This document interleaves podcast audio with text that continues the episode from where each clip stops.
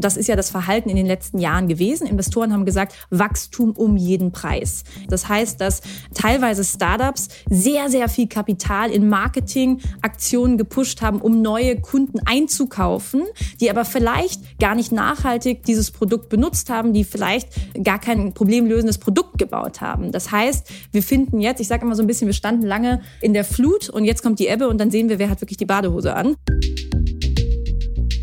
Hallo und herzlich willkommen zu einer neuen Ausgabe von Handelsblatt Disrupt, dem Podcast über neue Ideen, Disruptionen und die Macherinnen und Macher der digitalen Welt. Mein Name ist Larissa Holzki und ich freue mich, dass ich Sie heute in Vertretung von Sebastian Mattes herzlich begrüßen darf. Übrigens ausnahmsweise nicht aus unserem Studio in Düsseldorf, sondern von unterwegs aus Berlin. Vor einem Jahr haben wir hier bei Handelsblatt Disrupt andauernd über Rekordmeldungen aus der deutschen Gründerszene gesprochen. Es wurde so viel investiert wie nie und wir hatten plötzlich eine ganze Herde von Einhörnern, also jungen Firmen, die mit mindestens einer Milliarde Dollar bewertet wurden. Und jetzt ist die Situation eine völlig andere. Wir berichten im Handelsblatt über Entlassungen. Wir hören von Gründern, dass sie Angst haben, dass ihnen das Geld ausgeht. Und eine Firma wie der Schnelllieferdienst Gorillas, der Lebensmittel in zehn Minuten liefert, der wurde im letzten Jahr noch quasi mit Geld beschmissen und findet jetzt keine Investoren mehr. Diese Zäsur kommt durch die Inflation, durch den Krieg in der Ukraine und die ganze Unsicherheit, die damit verbunden ist. Aber was bedeutet das eigentlich langfristig für die deutsche Startup-Szene? Darüber möchte ich heute mit der Gründerin und Investorin Eva-Valérie Gfrerer sprechen. Sie glaubt an die Macht der Daten, wenn es ums Investieren geht. Und mit ihr möchte ich auch darüber sprechen, welche Rolle künstliche Intelligenz zukünftig im Investmentprozess spielen kann. Gespannt bin ich, ob sie glaubt, dass die K I schlauer gewesen wäre als die Investoren, die sich gerade so heftig verspekuliert haben.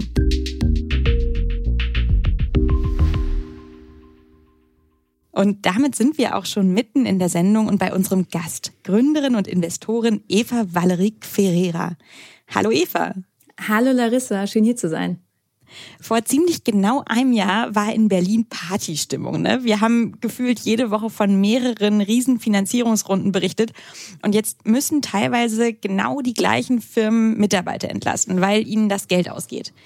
Wie erlebst du denn aktuell gerade die Stimmung in der Berliner Szene mit dieser ganzen Unsicherheit, mit der Inflation, mit dem Krieg ähm, und allem, was damit verbunden ist? Ja, ich glaube, du bringst es auf den Punkt. Wir sind auf jeden Fall in einer Phase von Veränderung aktuell. Ich bin, ich bin selber eigentlich absolute Optimistin. Ich glaube, das muss man auch sein in der Industrie, in der wir sind. Aber trotzdem, glaube ich, ist es aktuell ja nicht die Frage, kommt eine Rezession, sondern die Frage ist, was ist das Ausmaß und wie lange wird sie da sein? Und das hat sich so mittlerweile auch in der Industrie, also in, im Investment, aber auch sicherlich in allen anderen Bereichen ja als relative äh, Einstellung gesetzt. Und ähm, ich würde sagen, die Stimmung ist äh, auf Veränderung. Also Startups, aber auch Investoren äh, passen ihre Strategien an, äh, verhalten sich jetzt entsprechend der Situation neu und anders. Und ich glaube, genau das ist auch das, was wir jetzt tun müssen. Ja, also wir brauchen einen Shift of Mindset, der ähm, einhergeht mit der Situation, die sich offensichtlich gerade aktuell und nachhaltig verändert. Ähm, und wenn wir das machen und wenn wir das gut hinbekommen, dann hat das extrem viel Potenzial.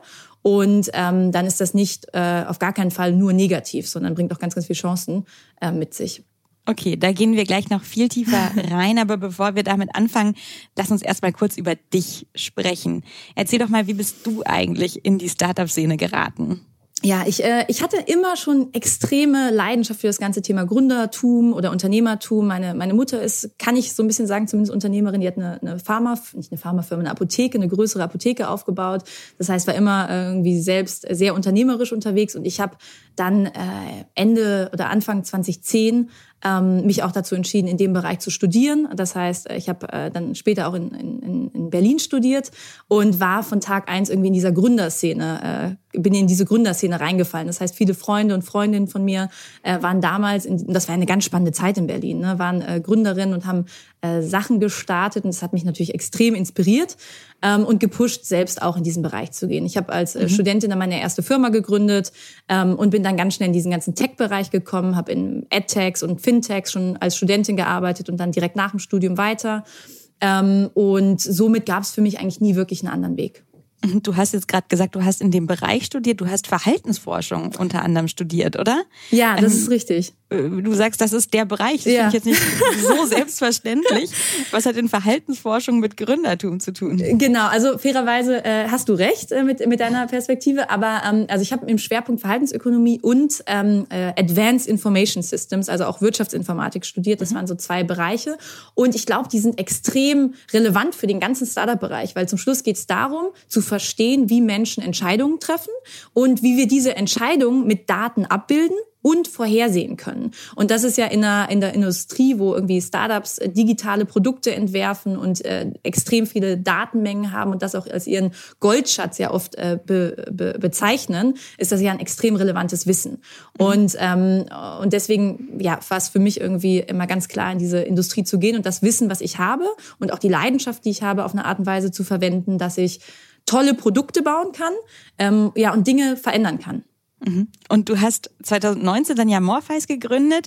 Ein, ja, was ist denn das eigentlich überhaupt? Ich glaube, ihr habt selber schon Wagniskapital aufgenommen. Das klingt wie Startup, aber ihr investiert auch. Also Startup oder Investmentfirma, Fleisch oder Fisch, was seid ihr? Großartige Frage. Ich sage immer gern, wir sind eigentlich im Herzen eine, eine Tech-Firma, die halt Venture macht und nicht irgendwie ein Venture-Fund, der irgendwie ein bisschen Tech macht. Ähm, das heißt, im Herzen sind wir definitiv eine Technologiefirma. Wir haben auch ähm, Geld äh, für diese Technologie aufgenommen. In den letzten Jahren sind mittlerweile zwölf Leute und damit äh, im Großteil ein R und D-Team, also ein Tech-Team. Ähm, aber, äh, wie du richtig sagst, raisen aktuell unseren ersten Investmentfonds. Ähm, ich sage immer gern, wir sind der erste Quant-V C-Fund in Europa, der im das Frühphasenbereich heißt? investiert. Genau, Quant steht nicht für, wir investieren nur in irgendwie Quantum Computing, sondern Quant steht dafür, dass wir Technologie verwenden, die wir in-house in den letzten Jahren eben entwickelt haben, um bessere Investmententscheidungen zu treffen, um effizienter Kapital allokieren zu können, aber auch, und das liegt uns ganz, ganz doll am Herzen, um weniger voreingenommen zu investieren. Und da ähm, schließt sich der Kreis zur Verhaltensökonomie.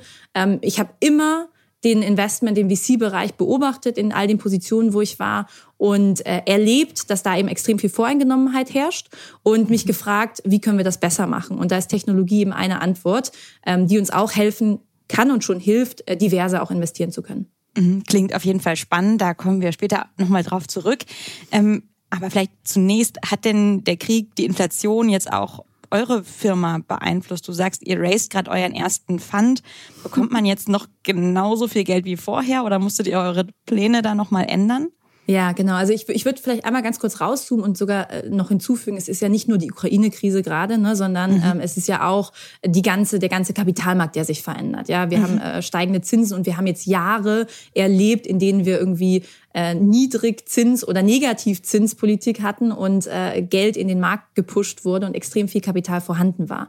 Und das ändert sich jetzt gerade. Das heißt, da können wir, werden wir sicherlich auch gleich nochmal drauf eingehen, wie das sich auf das Investmentverhalten und äh, das Verhalten von von Gründer ähm, auswirkt. Aber für uns ähm, heißt das sicherlich vor allem A, wir können jetzt, wenn wir anfangen zu investieren, in einem Markt investieren, in dem Bewertungen realistischer sind, als sie es in den letzten Jahren waren. Ich habe kürzlich mit einem L P von uns äh, gesprochen, der gesagt L P hat, naja... L P heißt immer, das, also, sind, das müssen genau. wir kurz erklären.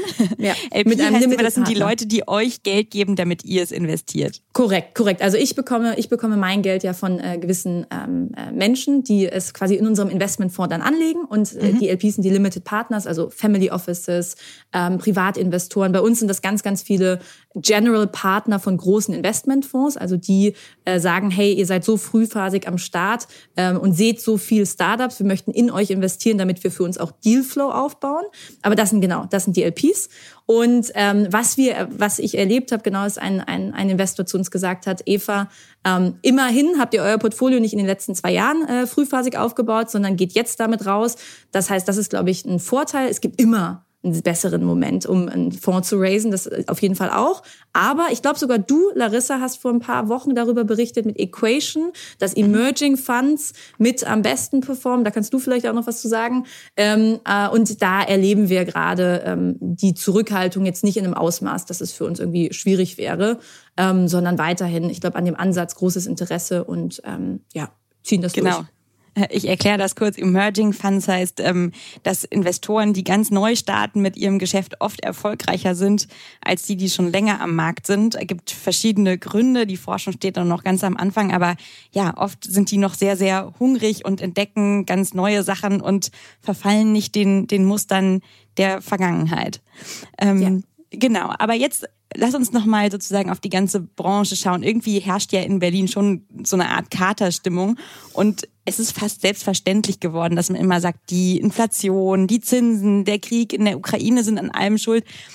Ich finde, so ganz einleuchtend ist das ehrlich gesagt nicht. Also wenn man sich jetzt anguckt, so ein Beispiel wie Gorillas, das ist ein Expresslieferdienst für Lebensmittel in Berlin, der verspricht, in zehn Minuten Bananen und Nudeln zu liefern. Und der hat gerade extrem große Schwierigkeiten, äh, Investoren zu finden. Und es ist völlig klar, da, da ist noch ein langer Weg, bis die profitabel sein können. Aber das ist ja jetzt nicht neu, ne? Das wussten mhm. wir auch schon letztes Jahr.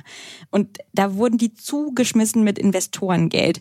Und jetzt überfällt Putin die Ukraine und plötzlich ist das keine gute Idee mehr. Also vielleicht kannst du uns da nochmal helfen. Hm. Warum verändert das so eine Sicht auf eine Firma? Ja, nee, also du hast natürlich recht, dass lange auch darüber schon gesprochen wurde, dass auch in der Industrie schon gesagt wurde, ja, hier gibt es extrem viel, extrem hohe Bewertungen, die gezahlt werden. Es war Jahr für Jahr, gab es neue Rekord, Rekordbewertungen, die irgendwie ausgesprochen und, und gezahlt wurden. Und trotzdem glaube ich, dass das ja, also der Ukraine-Krieg und die ganze, alles, was damit einhergeht oder auch damit parallel passiert, ja, die ganze Thematik rund um irgendwie die Energiethematik, in der wir gerade sind. Aber ganz, ganz sicherlich ist ist aus meiner Perspektive ein Grund für dieses Umdenken eben, dass Geld ganz lange Free Money war. Also wir haben einfach fast umsonst Geld bekommen und dieses Geld mhm. wurde in diese Märkte gepumpt. Und das hat es damals zu einem absolut rationalen Verhalten gemacht, zu sagen, ich kann jetzt auf höheren Bewertungen investieren, weil ich ja auch viel mehr Konkurrenz in dem Markt habe. Also es gibt mehr Investoren, es gibt mehr Investorengelder. Venture Capital ist in allen Phasen, aber vor allem in der Later Stage, also in der späten Phase mhm. der Investition extrem gewachsen. Das sind jährlich, also jedes Jahr ist ein neuer äh, Höhepunkt erreicht worden, an Kapital, was da reinfloss. Das liegt daran, dass die Leute, die vorher an der Börse investiert haben, dann gesagt haben, sie trauen sich jetzt auch in die Startups zu gehen, ne?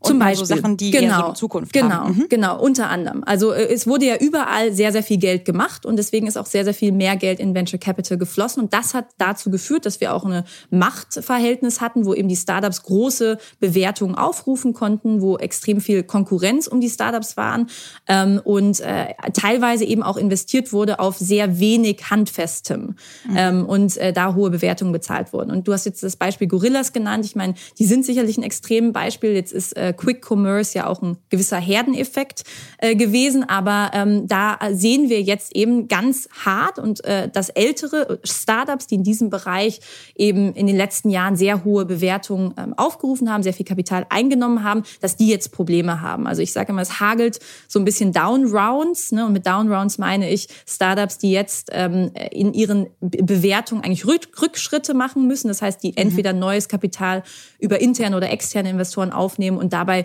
ihre Bewertung nach unten ähm, anpassen müssen. Und ähm, das ist eine Reaktion darauf, dass Geld eben teurer geworden ist. Mhm.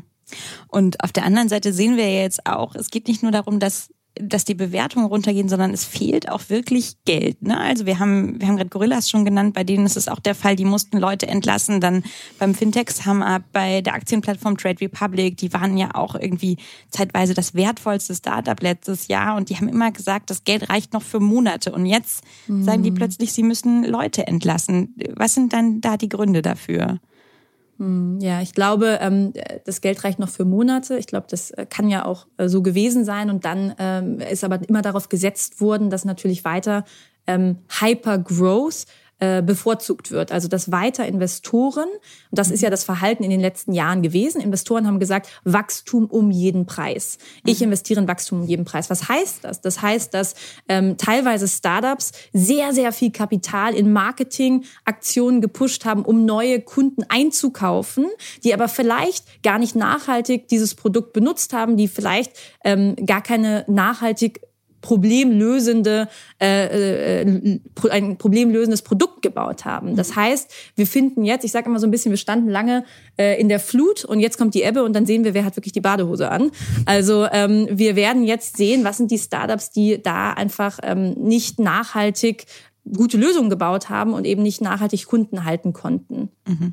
Wenn du sagst, wir werden, wir werden das sehen, dann glaubst du also, da kommt noch mehr, ja? War das erst der Anfang ja, der Welle? Ja. Nee, also genau, ich weiß nicht, wenn wenn wir mal in die U S A rüberschwenken und uns da irgendwie den Nasdaq angucken, dann sehen wir da ja sehr ähm, drastische Zahlen. Also zum einen sehen wir, dass das erste Mal in zwanzig Jahren oder das in zwanzig Jahren aktuell, dass die drittgrößte ähm, der drittgrößte Fall der Aktienpreise ist, die, mhm. der drittgrößte ja Down äh, Down Fall, wie auch immer wir es nennen wollen. Ähm, wir sehen, dass äh, die Aktienpreise von eben all den, ne, das sind, das sind ja all die Fintechs, Internetfirmen, Softwarefirmen gelistet, ähm, die sechzig Prozent von diesen Firmen haben aktuell einen Aktien- oder einen Börsenpreis, Aktienpreis, der unter äh, dem Preis lag, den sie vor der Pandemie hatten. Mhm. Und ein Drittel dieser Firmen äh, verzeichnen Börsenwerte, die unter dem Tiefpunkt während der Pandemie war. Also im März zwanzig zwanzig, mhm. als wir die maximale Unsicherheit hatten, ähm, die Preise, die damals quasi, äh, die Aktienkurse, wie sie damals gefallen sind, darunter liegt ein Drittel der Aktienkurse von diesen Firmen. Und, das ist ganz wichtig, das ist, obwohl die Firmen teilweise ihre ihre Umsätze und ihre Gewinne verdoppelt haben. Und ich glaube, da sehen wir einfach, dass dass das einfach ein Anfang ist. Du hast mich gefragt, kommt da noch mehr? Ja, da wird noch mehr kommen, weil wir eben in eine andere Zeit des Investments und in eine, an einem anderen Kapitalmarkt jetzt eintreten, aus vielen der Gründen, die du vorhin genannt hast. Was hört man denn so in Investorenkreisen? Um welche Firmen oder welche Segmente muss man sich denn da jetzt Sorgen machen, welche Mitarbeiter könnte es als nächstes treffen? Also ich, ich glaube ähm, grundsätzlich wieder das Thema Firmen, die in den letzten Jahren ähm, sehr, sehr viel Geld über sehr hohe Bewertungen aufgenommen haben und kein sehr gutes, wirklich problemlösendes Produkt entwickelt haben. Das werden Firmen sein, die, ähm, die jetzt Probleme haben. Ich glaube, die Firmen, die wirklich sehr, sehr gut sind, und das sehen wir auch in Investorenkreisen, ist, ähm, das sind Firmen, die immer noch in interne Runden machen, die über ihre Bestandsinvestoren Kapital erhalten, wo die Bestandsinvestoren auch aus absolut rationalen Gründen sagen, ihr habt ein gutes Produkt, wir sehen, ihr, ihr seid, ihr geht Richtung Profitabilität vielleicht auch, ähm, und äh, wir bleiben dabei, wir investieren weiterhin in euch, was aber auch dazu führt, dass viele Investoren seltener in neue Themen, gerade im spätphasigen Bereich, rein investieren und da eben, wie wir vorhin gesagt haben, geringere Preise bezahlt werden. Und ich glaube, ich würde das gar nicht an gewissen Sektoren festmachen. Ich glaube, es gibt immer Hype-Themen. Du hast eins davon mhm. genannt. Und die, das ist aber ganz, das ist immer der Fall. Und als Investoren möchten wir ja nicht in Zyklen denken, sondern wir wollen ja langfristig investieren und in Gründerinnen und Gründer investieren, die Probleme lösen über innovative Geschäftsmodelle.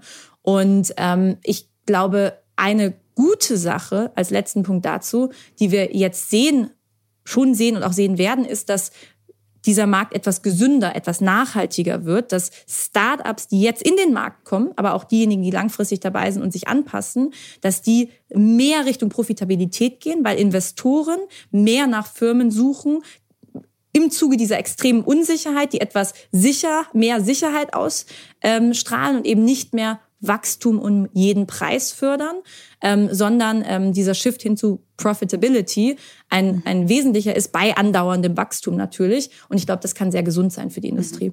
Das heißt also, wenn ich mir jetzt Gedanken mache, wird meine Firma davon auch betroffen sein, dann sollte vielleicht mal gucken, was weiß ich darüber, wie schnell können wir uns selber finanzieren, kommen wir im Zweifel auch ohne Investorengeld aus und da auch mal vielleicht das Gründerteam ansprechen, wie sieht es denn aus, könnt ihr mal Zahlen auf den Tisch legen, oder? Ja, also ich, wir sehen das ja bei, wir haben das auch in, in verschiedenen vergangenen äh, Krisen in Anführungsstrichen äh, gesehen, dass die Firmen, die es geschafft haben, in der Zeit ihre Kosten zu reduzieren, die in der Zeit es geschafft haben, extrem agil oder, oder leaner zu handeln ähm, und sich ähm, kapitaleffizienter aufzustellen, dass das ähm, resilientere Firmen insgesamt auch sind und wurden, die insgesamt langfristig erfolgreicher wurden. Und ich glaube, ähm, ein Tipp, den wir auch an die Startups geben, mit denen wir sprechen, ist, und das machen aber eben auch die vielen größeren Fonds, wenn man sich da durchliest, was die in Startups empfehlen, Ähm, Kosten müssen jetzt reduziert werden, Burn Rates, also das alles, das Geld, was irgendwie verbrannt wird, das muss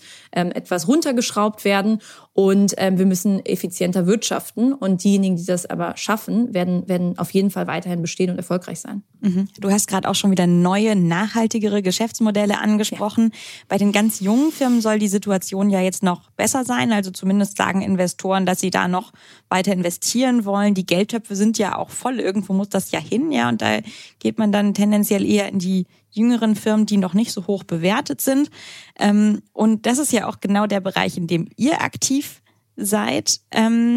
Stimmt das denn eigentlich, was ich gerade gesagt habe? Also sagen, sagen die Leute das nur so, dass sie weiter investieren, oder habt ihr gemerkt, dass da gerade weniger Konkurrenz ist? Gab es da auch erstmal eine Unsicherheit bei den ganz jungen Firmen? Genau. Ähm, du, du meinst jetzt quasi die Frage, ob wir sehen, ob mehr oder ob weniger Investments im frühphasigen Bereich genau. gerade passieren. Ja, da haben wir tatsächlich die Daten uns angeguckt aus den letzten ähm, fünf, sechs Monaten, das heißt Januar bis Mai, und im oder einhergehend mit der aktuellen wirtschaftlichen, ökonomischen Situation ähm, sehen wir, dass das erste Mal seit langem die Startup-Neugründungen zurückgehen. Ja, das mhm. kann verschiedene Gründe haben. Ähm, parallel gehen auch die Frühphasen-Investitionsrunden, die im, zum Beispiel im Handelsregister ähm, notiert werden äh, oder dokumentiert werden, auch die sind zurückgegangen, und zwar äh, Gründungen um sechzehn Prozent und, und neue ähm, frühphasige Investmentrunden um dreizehn Prozent, mhm. relativ zu derselben Periode im Vorjahr. Also mhm. Januar bis Mai im Vorjahr. Und was heißt das? Das heißt, auf der Investorenseite sicherlich sehen wir einfach größere Zurückhaltung, ähm, extreme Unsicherheit. Ähm, in den letzten, die letzten sechs Monate waren, glaube ich, extrem volatil. Ähm, und dann halten alle immer ihr Cash. Keep your cash ist das, mhm. äh, was man dann sagt. Ähm, und parallel sicherlich auch, ähm, und das sind jetzt meine Annahmen, die Kausalität kann ich jetzt gar nicht äh, sicher äh, darstellen, aber meine Annahmen oder unsere Annahmen sind auch, dass Gründerinnen und Gründer da natürlich jetzt auch unsicherer sind. Ja, und wir trotzdem in Deutschland immer noch einen stabilen Arbeitsmarkt haben und eine Gründerin oder ein Gründer jetzt sagt, ja gut, wenn meine Opportunitätskosten so hoch sind und ich hier in einer Festanstellung doch immer noch so gut verdienen kann, warum soll ich in diese unsichere, in diesen unsicheren Markt gehen. Was unsere Aufgabe ist, die Aufgabe sicherlich auch der Politik, die Aufgabe von euch, von uns allen, dass wir uns darum kümmern, dass wir nicht weniger gründerische Aktivität haben und die weiterhin fördern. Weil ich glaube, die Probleme, die wir jetzt haben, und du berichtest darüber ja auch sehr viel, Larissa, das sind Probleme, die wir über Unternehmertum lösen können und werden müssen. Mhm. Und es ist unsere Aufgabe, das eben weiterhin zu fördern. Mhm. Man kann aber, glaube ich, einordnend auch sagen, dass wir so einen Einbruch am Anfang der Pandemie auch gesehen haben. Es gab dann tatsächlich auch einen Nachholeffekt. Klar, das war damals auch damit verbunden, dass irgendwie man, man konnte gar keine Handelsregistereintragungen machen, aber es war auch nicht so, dass die dann weggeblieben sind, sondern die haben sich dann einfach kurz danach fast, fast verdoppelt. Ähm, aber es ist ja spannend, dass ihr diese Daten habt. Morphais arbeitet ja ganz intensiv mit Daten, auch bei der Investmententscheidung. Ihr analysiert, wie du schon gesagt hast, Einträge im Handelsregister, aber auch auf, auf LinkedIn, auf der Karriereplattform, in Startup-Datenbanken. Ähm, Wie kann man denn sozusagen diese Daten nutzbar machen, um zu investieren? Mhm, ja, ähm, also ich glaube, ich differenziere da immer gerne zwischen, zwischen zwei Aspekten. Das eine Thema sind Daten über zum Beispiel Gründungsaktivitäten. Mhm. Ja, was sehen wir, was da draußen funktioniert, oder was sehen wir, was da draußen gegründet wird? Wo ist unternehmerische Aktivität?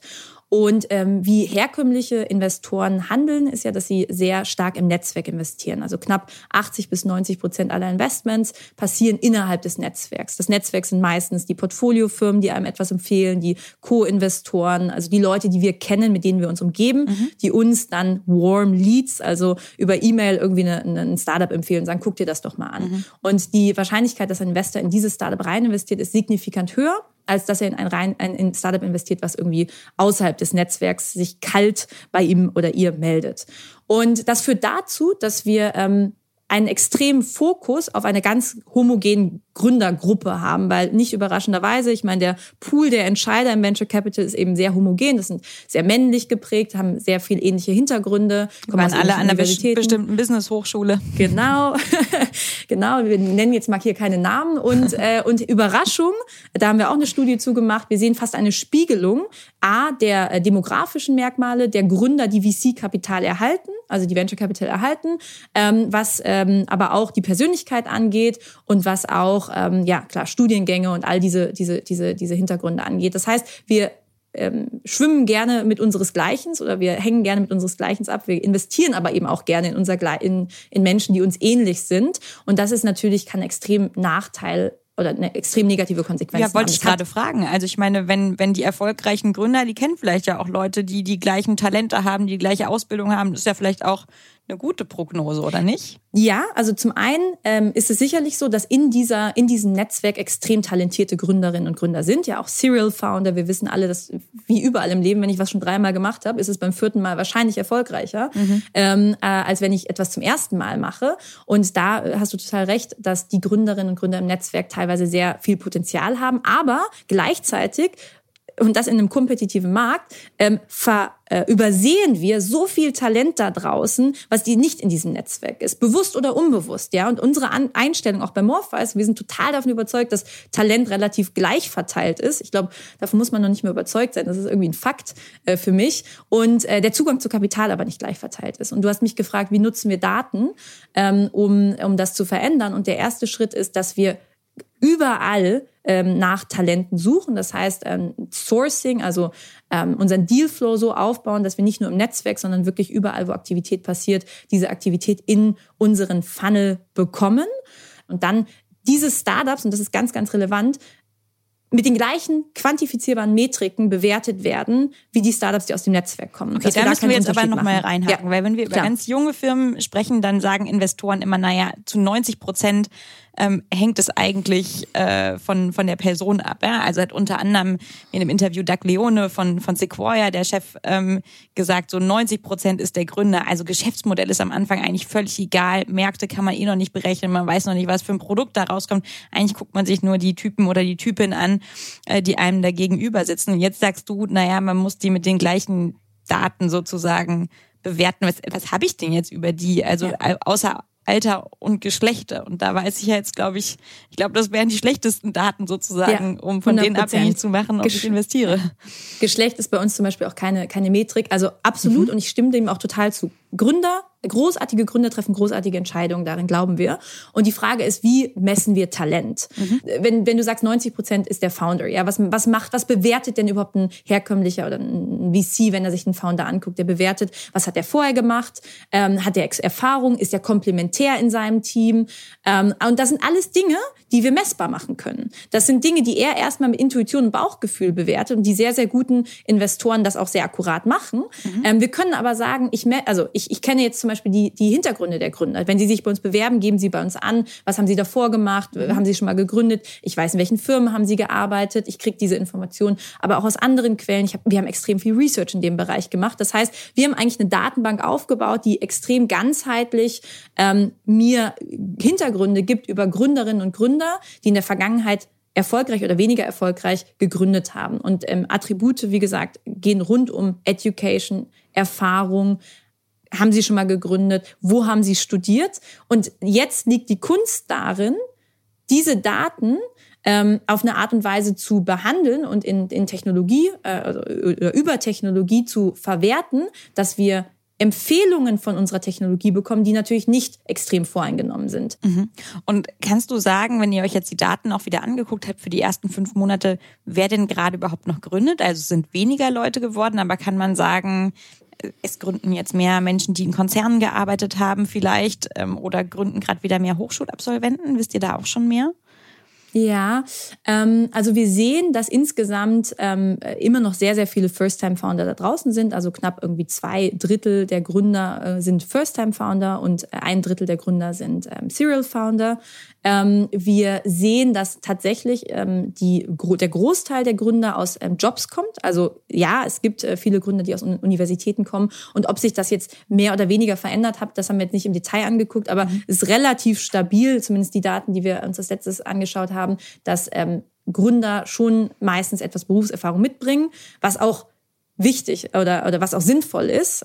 Wenn man sich die Daten insgesamt anguckt, dann sind schon die Gründer, die etwas Erfahrung mitbringen, die ähm, schon etwas gemacht haben, im Schnitt besser, was aber wie gesagt nicht heißt, dass ähm, First-Time-Founder, die äh, direkt aus der Uni kommen, nicht auch sehr erfolgreich sein können. Und was wir da auch noch machen, Larissa, vielleicht noch ein Punkt, ähm, wir haben Modelle für all diese Gruppen. Ja, das heißt, um nicht eine Frau ähm, oder eine weibliche Gründerin äh, aus den Augen zu verlieren, habe ich ein Modell, in dem ich mir eben vor allem weibliche Gründerinnen angucke und schaue, was für Muster bringen die mit sich. Und ähm, Modelle mit First-Time-Foundern und schaue, okay, was sind da für spezifische Muster drin, ähm, dass ich quasi parallel vergleichen kann und nicht nur diesen einen großen Pool habe ähm, von historischen Daten und Modellen, äh, die äh, sehr äh, biased in eine Richtung sind. Mhm. Ihr glaubt ja dann im Grunde, dass künstliche Intelligenz, K I, auf lange Zeit oder auf ja, mittelfristig besser darin wird, kluge Investmententscheidungen zu treffen, als der typische Investor mit seinem Bauchgefühl. Ähm, jetzt hast du schon gesagt, sozusagen, wo die Chancen bestehen. Was muss denn K I noch lernen, damit sie das besser kann? Und ab wann können wir denn eigentlich sehen, ob ihr damit recht habt? Das wird ja wahrscheinlich noch yeah. ein paar Jahre dauern. Genau, vielleicht äh, ganz, ganz kurz nochmal zu der Aussage. Ich würde ähm, das anders formulieren. Ich würde sagen, wir sind als Investoren diejenigen, die in die aller, aller innovativsten Geschäftsmodelle da draußen investieren. Und wir sollten uns es zur Aufgabe machen, regelmäßig uns zu challengen und zu fragen, wie kann ich besser, innovativer meine eigenen Prozesse aufbauen. Ich glaube nicht, dass K I kurzfristig den Menschen hier ersetzen wird. Ich weiß äh, und ich bin davon überzeugt, dass Dinge wie ähm, Drive oder Hungriness, ja, also wie ähm, getrieben ist ein Gründer, wie äh, motiviert ist er, das zu machen. Das sind Sachen, außer dass wir irgendwie vielleicht in der Zukunft anhand von deinem Gesichts, äh, von deinem Foto, deine Persönlichkeitsattribute ablesen können, was jetzt erstmal noch nicht auf der Agenda steht, ähm, dann sind das Sachen, die wir zwischenmenschlich spüren und ähm, das macht auch total viel Sinn so. Die Frage für uns, ähm, die wir uns stellen und äh, die wir eben angehen, ist, wie kann Technologie uns dabei helfen, mhm. schneller, besser und effizienter zu sein? Ähm, aber das ist nochmal ganz wichtig, äh, für mich zu sagen. Und ich glaube, die Herausforderung wird sein, da sicherlich zum einen gute Definitionen aufzustellen, aber zum anderen eben Technologie auch so zu verwenden, dass sie natürlich in einem bestehenden Markt maximale Returns generiert. Das ist ja unser Ziel zum Schluss, dass wir extrem gute Returns generieren. Wir sehen, in Simulationen erreichen wir sechzehn x Return Rates, also das ist elfmal so gut wie ein durchschnittlicher V C-Fonds. Mhm. Also sechzehn x heißt, man kommt das, bekommt das sechzehnfache zurück von dem, was man reingezahlt hat sozusagen. Ge- ne? ko- korrekt, genau.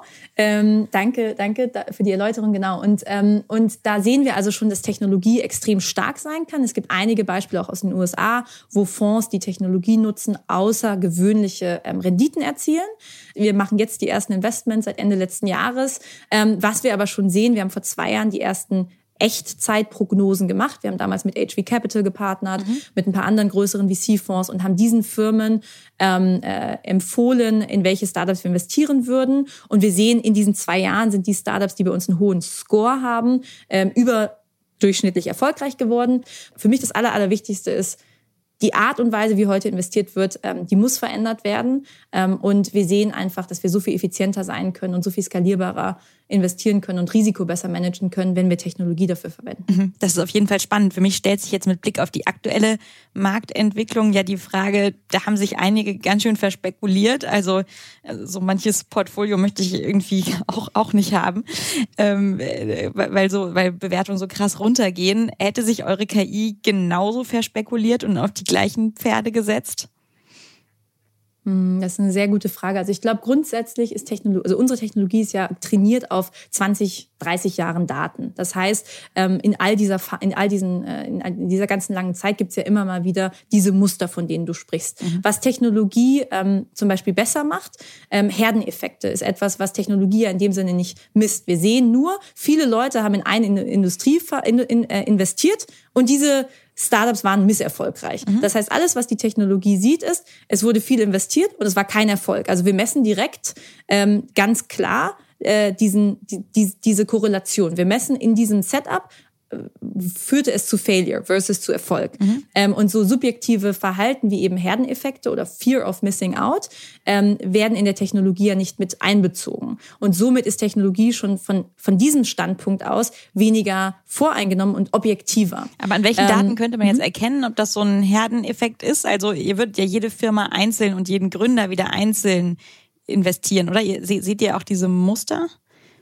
Genau. Also ich verstehe also jetzt nicht so genau. Ich würde jetzt ja. sagen, irgendwie, dass Technologie wahrscheinlich eher denkt dann so, oh, da passiert was da, also auch Fear of Missing Out hat, oder nicht? Ja, wenn du dir Markttrends anguckst. Mhm. Ne? Also wir gucken jetzt ja nicht so sehr in die Trends. Also mhm. das heißt, ich bin bei dir, wenn wir sagen, wir machen jetzt Trendanalyse und zum Beispiel unser Modell sagt mir, guck dir immer die letzten sechs Monate an ähm, und vergleiche, ob überproportional viel Kapital in eine Industrie fließt oder nicht, relativ zu den sechs Monaten davor, als ein Beispiel. Mhm. Dann ähm, würden wir sehr ähm, anfällig sein für äh, diese Blase, weil wir dann sehen würden, oh, in den letzten sechs Monaten ist hier so viel Kapital reingeflossen, da wird wahrscheinlich noch ganz viel mehr passieren. Das ist ein simples mhm. Beispiel. Wenn wir uns aber nur Gründerteams angucken mhm. und darauf konzentrieren wir unsere Technologie aktuell, weil so frühphasig, wie du es richtig gesagt hast, Larissa, Gründerteams ja das Relevante sind, dann sehen wir ja nur, was ist das Setup der Gründerteams? Was haben die davor gemacht? Mhm. Ähm, wie sind die aufgestellt? Sind die komplementär? Wir messen sowas mit ähm, Neural Network Graphs. Wir mhm. gucken uns die Netzwerke der Gründer an. Und dann sehe ich nur, das ist das Setup des Gründerteams. War das Gründerteam erfolgreich oder nicht? Mhm. Und ähm, deswegen sind das, ich nenne das immer eher statische Faktoren, die wir uns angucken, versus die sehr dynamischen, wie zum Beispiel eben Märkte. Ähm, und das sind Dinge, die insgesamt weniger anfällig dafür sind. Lass uns nochmal die Gesamtlage in Deutschland jetzt anschauen mit der Inflationsrate, die so hoch ist wie seit Jahrzehnten nicht, mit Lieferkettenproblemen, mit einem Wirtschaftsminister, der ja jetzt massiv auf, auf den grünen Wandel setzt, mit einer Industrie, die plötzlich über sowas wie Deglobalisierung äh, nachdenkt. Ich glaube, das Wort ist fast neu jetzt in meinem Wortschatz. Ähm, mit hundert Milliarden für die Bundeswehr, ähm, beziehungsweise für die Rüstungsindustrie. Das Umfeld, das verändert sich ja auch gerade enorm. Ja, also wir haben gerade drüber gesprochen, vielleicht gründen jetzt auch andere Menschen, aber das Umfeld, das ist jetzt ein anderes als vor ein paar Monaten. Ähm, was heißt denn das jetzt eigentlich für Startups und Investoren? Wie müssen die sich darauf einstellen? Ja, genau. Also ich glaube, ein bisschen einhergehen mit dem, was wir auch am Anfang besprochen haben. Also ich glaube, zum einen heißt das eben, die Kosten von Kapital sind jetzt erhöht. Das heißt, es gibt dieses Free Money nicht mehr. Und ähm, das bedeutet, wir werden ähm, weniger Risikobereitschaft auf eine Art und Weise sehen, aktuell zumindest in dieser Zeit von aktu- extremer Uncertainty. Du hast vorhin den Vergleich gemacht, die Corona-Pandemie und dass wir da mhm. schnell reagieren konnten. Aber diese Quick-Fixes aus der Politik sind bei der, in der aktuellen Situation ja gar nicht möglich. Wir können ja geopolitische Spannungen, die wir da haben, das Thema Energie, äh, ich will das Wort Krise nicht sagen, das Thema, der, die Probleme, die wir mit der Energiewirtschaft haben und all diese diese Dinge, ähm, die du vorhin auch angesprochen hast und der, die, die steigenden Zinsen, das sind ja Dinge, die nachhaltig und langfristig die Wirtschaft und unser Ökosystem verändern werden. Und deswegen ähm, sehe ich das, wie ich es vorhin auch schon kurz gesagt habe, eben als große Chance, weil ähm, wir mehr Richtung nachhaltigeren, profitableren ähm, äh, äh, Geschäftsmodellen schauen und suchen werden und parallel eben diese ähm, sehr überhöhten Bewertungen ähm, weniger werden. Und das mhm. sehen wir jetzt schon. Also wir sehen das auch jetzt teilweise bei Startups, mit denen wir viel sprechen, wo wir vielleicht auch investiert sind, dass äh, Bewertungen, die jetzt aufgerufen sind, einfach eine andere Größe oder aufgerufen werden, einfach anders sind relativ zu noch vor ein oder zwei Jahren, wo es rational war, wie ich es vorhin gesagt habe, ähm, so zu investieren. Ich glaube, ähm, aber was heißt das jetzt genau werden, für was, Geschäftsmodelle ja, und so? Also kommen da jetzt ganz neue Ideen hervor? Was erwartest du da? Hm, genau. Also ich glaube, ähm, Ich glaube, vielleicht die Startups, die da draußen sind, werden einen stärkeren Fokus setzen, werden stärker sagen, okay, das ist ähm, ein Bereich, auf den ich mich konzentriere, und fokussieren äh, auf einen Bereich bedeutet eben auch, ich kann meine ganzen Ressourcen äh, besser äh, verwenden und äh, und bin da irgendwie nachhaltiger aufgestellt.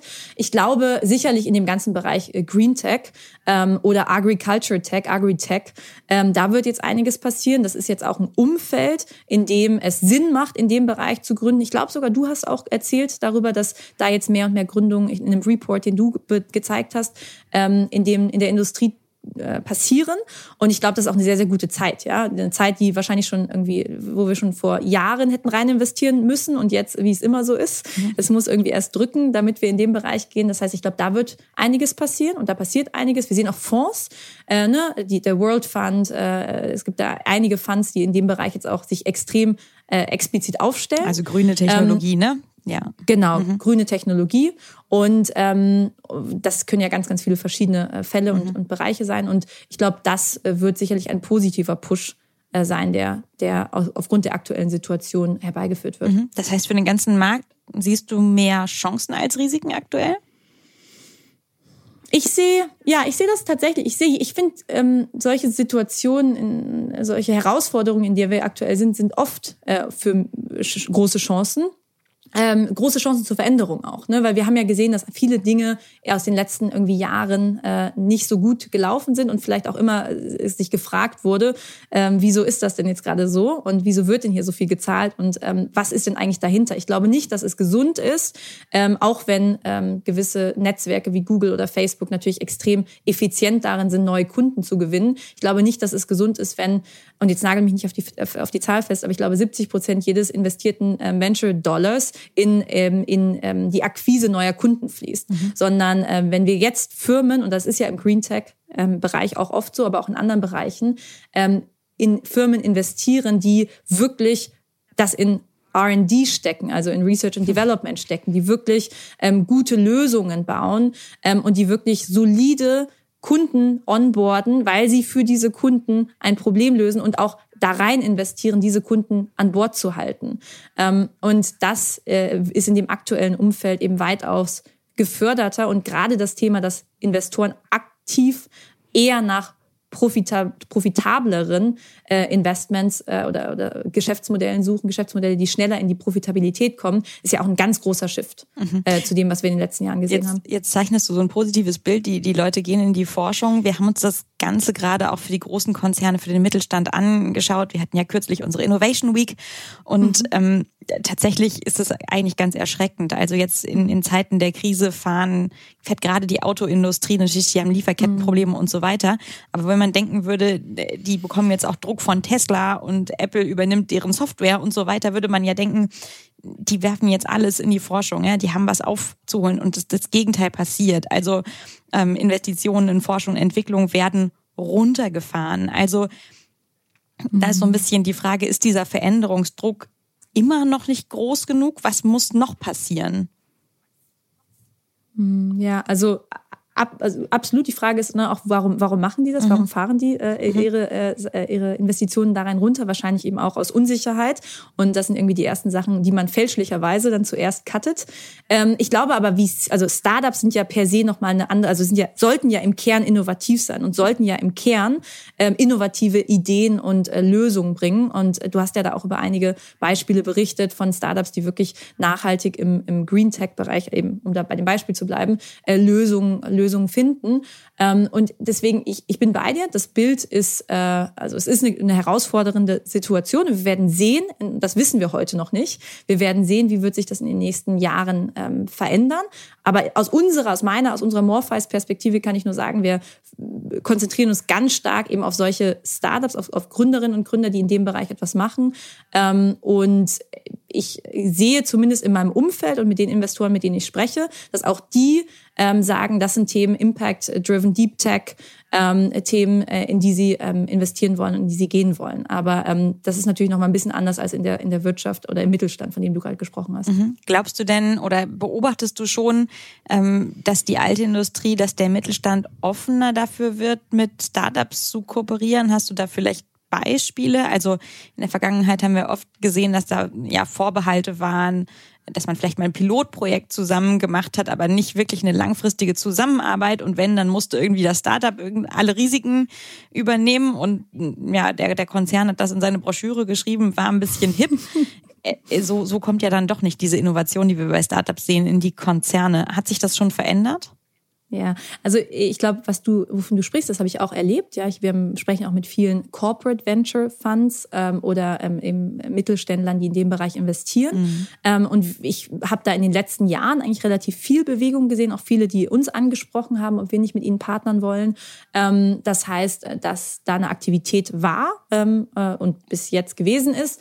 Ähm, das würde ich so unterschreiben. Und ich glaube, aber das große Problem, was ähm, viele dieser ähm, Corporate Venture Capital Funds haben oder eben ähm, ja, Unternehmen, die in dem Bereich investieren wollen, ist, dass sie ja dann doch oft sehr strategisch investieren wollen. Also wirklich nur in Themen, die ähm, sehr nah an ihren eigenen Geschäftsfeldern sind, die, wo sie eine, wo, wo so ein bisschen der Gedanke von Venture Capital ja ähm, ein bisschen umgedreht wird. Ja, es ist ein sehr riskantes, ein sehr riskanter Bereich und wir glauben daran, dass diese Gründer diesen Bereich oder in diesem Bereich etwas Großartiges bauen können und eine Lösung finden können. Und deswegen lassen wir ihnen den Freiraum, das zu tun. Ähm, und meine Erfahrungspunkte, das ist jetzt ganz subjektiv, ähm, mit ähm, diesen ähm, äh, ja, Investitionen, die eben eher aus dem Mittelstand kommen, sind, dass da einfach noch sehr, sehr viel mit ähm, kontrolliert wird oder mit reingesprochen wird, sehr viele ähm, Regelungen noch dazukommen und das macht das Startup natürlich langsamer. Mhm. Ähm, wie sich das jetzt aktuell verändert, da ähm, kann ich gar nicht so viel zu sagen. Okay, müssen, müssen wir abwarten. Aber vielleicht kannst ja. du noch mal eine Prognose wagen. Wir haben letztes Jahr einen Gründungsboom gesehen, wir haben einen Investmentboom gesehen. Sehen. Jetzt kommt irgendwie plötzlich äh, diese Krise. Man hat eher irgendwie das Gefühl, alles geht den Bach runter und wir haben nicht mehr so viele Einhörner, wie wir dachten. Also nicht mehr so viele Firmen, die mit mehr als einer Milliarde Dollar bewertet sind. Ähm, du hast gerade schon gesagt, auch im Frühphasenbereich, obwohl wir da dachten, das ist noch der Bereich, der am wenigsten getroffen ist. dreizehn Prozent weniger Investitionen, sechzehn Prozent weniger Gründungen. Was heißt denn das jetzt langfristig für Gründer Deutschland? Ist, ist diese beste aller Phasen vorbei oder kommt die zurück? Wie viel Zeit gibst du uns? Mhm. Ähm, das ist, äh, boah, da muss ich kurz ausholen. Also ich glaube, ist diese beste Zeit, ist diese beste aller Phasen vorbei. Die Frage ist ja, war das wirklich die beste aller Phasen? Ne? Also es ist immer eine Frage der Perspektive. Ja, wenn man da rausgeht und sagt, ja, ich möchte äh, unbedingt ähm, äh, schnell viel Geld einsammeln und dafür eine hohe Bewertung bezahlt haben, dann ist das eine gute Phase gewesen. Aber wenn wir uns das jetzt mal aus so einer ökonomischen Brille angucken, dann war das extrem kapitalineffizient. Ähm, und äh, da verpufft jetzt ja auch sehr, sehr viel. Ne? Und da haben wir ja vorhin drüber gesprochen, dass, dass da sicherlich auch noch einiges ähm, äh, sich jetzt anpasst muss und effizienter werden muss, was ich erstmal als was Positives sehe. Ähm, ich glaube, ich bin absolut davon überzeugt, dass weiterhin Gründerinnen und Gründer ähm, Geld bekommen werden. Ähm, und das, wir investieren ja, also die ganzen Investmentfonds haben jetzt ja ihre, ihre Gelder auch in den letzten Jahren bekommen und sitzen ja auch auf diesen Geldern. Das heißt, die werden das ja auch weiterhin investieren. Ähm, und ich glaube, der Markt wird einfach auf eine Art und Weise bereinigt, ne? Dass, ähm, wir, ähm, dass wir einfach da in, ja, in die besseren Startups investieren, das wahrscheinlich auch dadurch, du hast die Entlassungen angesprochen, dass mehr ähm, Talente wieder auf dem Markt in dieser Industrie sind, dass das bedeutet, dass die Winner, also die, die wirklich sehr gut sind, jetzt auch wieder sehr gute Leute bekommen können ähm, und daraus kann extrem viel entstehen. Ich glaube, eine Sorge, die ich habe, ähm, ist, dass, und da sehen wir leichte anfängliche Zahlen auch schon in den U S A, dass eben es ein bisschen eine Rückwärtsbewegung gibt, was das diverse Investieren angeht. Also wir sehen in den U S A, dass Minority Founders, also zum Beispiel Black Founders, ähm, aber auch Female Founders, dass sie jetzt wieder weniger Kapital bekommen. Das sehen wir ganz leicht in unseren Daten. Das ist ein bisschen zu früh, das nachhaltig sagen zu können. Aber da sehen wir auch schon ganz leichte äh, Indizien äh, oder Trends in diese Richtung gehend. Und meine Sorge wäre jetzt, dass eben in diesem vorherrschenden System, wo wir viel Netzwerk und manuell investieren, nochmal mehr dann in die Serial Founder investiert wird, in das Netzwerk, in die Gründer, die, die da kommen und eben schon ein paar Sachen gemacht haben und weniger divers investiert wird. Obwohl das ja eigentlich eine großartige Antwort wäre, weil diverser investieren bedeutet Risiko besser streuen. Aber aus den Aus, de, aus den Hintergründen, wie das System aufgebaut ist, ist das ein Risiko, was ich sehe und wo wir auf jeden Fall alles tun werden, dagegen anzugehen. Und gibt es eine Innovation, von der du dir wirklich wünschen würdest, dass sie in den nächsten Jahren aus der deutschen Startup-Szene hervorgeht? Hm. Also viele, leider, also es fällt mir total schwer, mich auf einen fest zu nageln. Ich glaube, ein Thema, was ich äh, extrem spannend äh, finde und leidenschaftlich verfolge, ist das ganze Thema ähm, äh, quasi im Food-Tech-Bereich, das ganze Thema, wie können wir ähm, zum Beispiel äh, jetzt, äh, ich weiß nicht, Formo sagt ja wahrscheinlich auch mhm. was als Firma, ne? Wie können wir ähm, auf eine andere Art und Weise irgendwie Milchprodukte herstellen, wie können wir nicht tierische Nahrung oder tierische Nahrung nicht tierisch machen, how can we cut out the cow of the process? Ähm, das finde ich sind Themen, äh, Die, die, die sehr, sehr spannend sind, wo wir ja auch nachhaltig unser Konsumverhalten ändern werden, wenn sich da sehr gute Lösungen durchsetzen werden. Und das hoffe ich und davon gehe ich auch aus. Und das heißt, das ist ein Bereich, den ich extrem spannend finde, weil es einfach auch sehr wissenschaftlich im Kern ist, ja, und wirklich extrem neu und extrem in, in, innovativ äh, von der Idee her ist. Und unsere Gesellschaft definitiv besser machen wird. Und dann das Gleiche, das zweite Thema ähm, ist sicherlich ja viel im Bereich äh, Green Tech. Also wir haben uns jetzt gerade das viel angeguckt im Bereich Battery Recycling, ähm, was ich einen sehr, sehr spannenden Bereich finde, wenn wir uns fragen, äh, in der Zukunft wollen wir irgendwie batteriebetriebene Autos und so weiter nutzen. Wie können wir da Ressourcen äh, effizient ähm, äh, an diese Themen herangehen? Und da brauchen wir einfach noch ganz, ganz viel Innovation. Dann bin ich total gespannt, ob eure K I sagen wird, dass die Gründerteams mit diesen Ideen auch die sind, auf die ihr setzen solltet. Wir werden das verfolgen, ob äh, die K I richtig liegt oder doch das Bauchgefühl der klassischen Wagniskapitalgeber. Vielen Dank für den, den Einblick, den du in deine Arbeit gegeben hast, Eva, und ähm, ja auch die spannenden Prognosen. Ähm, das wird eine spannende Zeit, die vor uns liegt. Ja, vielen, vielen Dank, Larissa. Bis bald. Bis bald. Und damit sind wir auch schon wieder am Ende von Handelsblatt Disrupt. Wie immer freuen wir uns über Kommentare in der Handelsblatt Disrupt LinkedIn-Gruppe. Sie können mir aber auch eine E-Mail schicken. Details finden Sie in den Shownotes. Dank an dieser Stelle auch für die Unterstützung von Florian Högerle und Regina Körner und Migo Fecke von professional podcast dot com, dem Dienstleister für Strategieberatung und Podcastproduktion. Wenn Sie wollen, hören Sie gerne nächste Woche wieder bei uns rein. Dann begrüßt Sie an dieser Stelle aller Voraussicht nach wieder Chefredakteur Sebastian Mattes. Bis dahin wünsche ich Ihnen schöne Sommertage und eine informative Zeit. Ihre Larissa Holzki.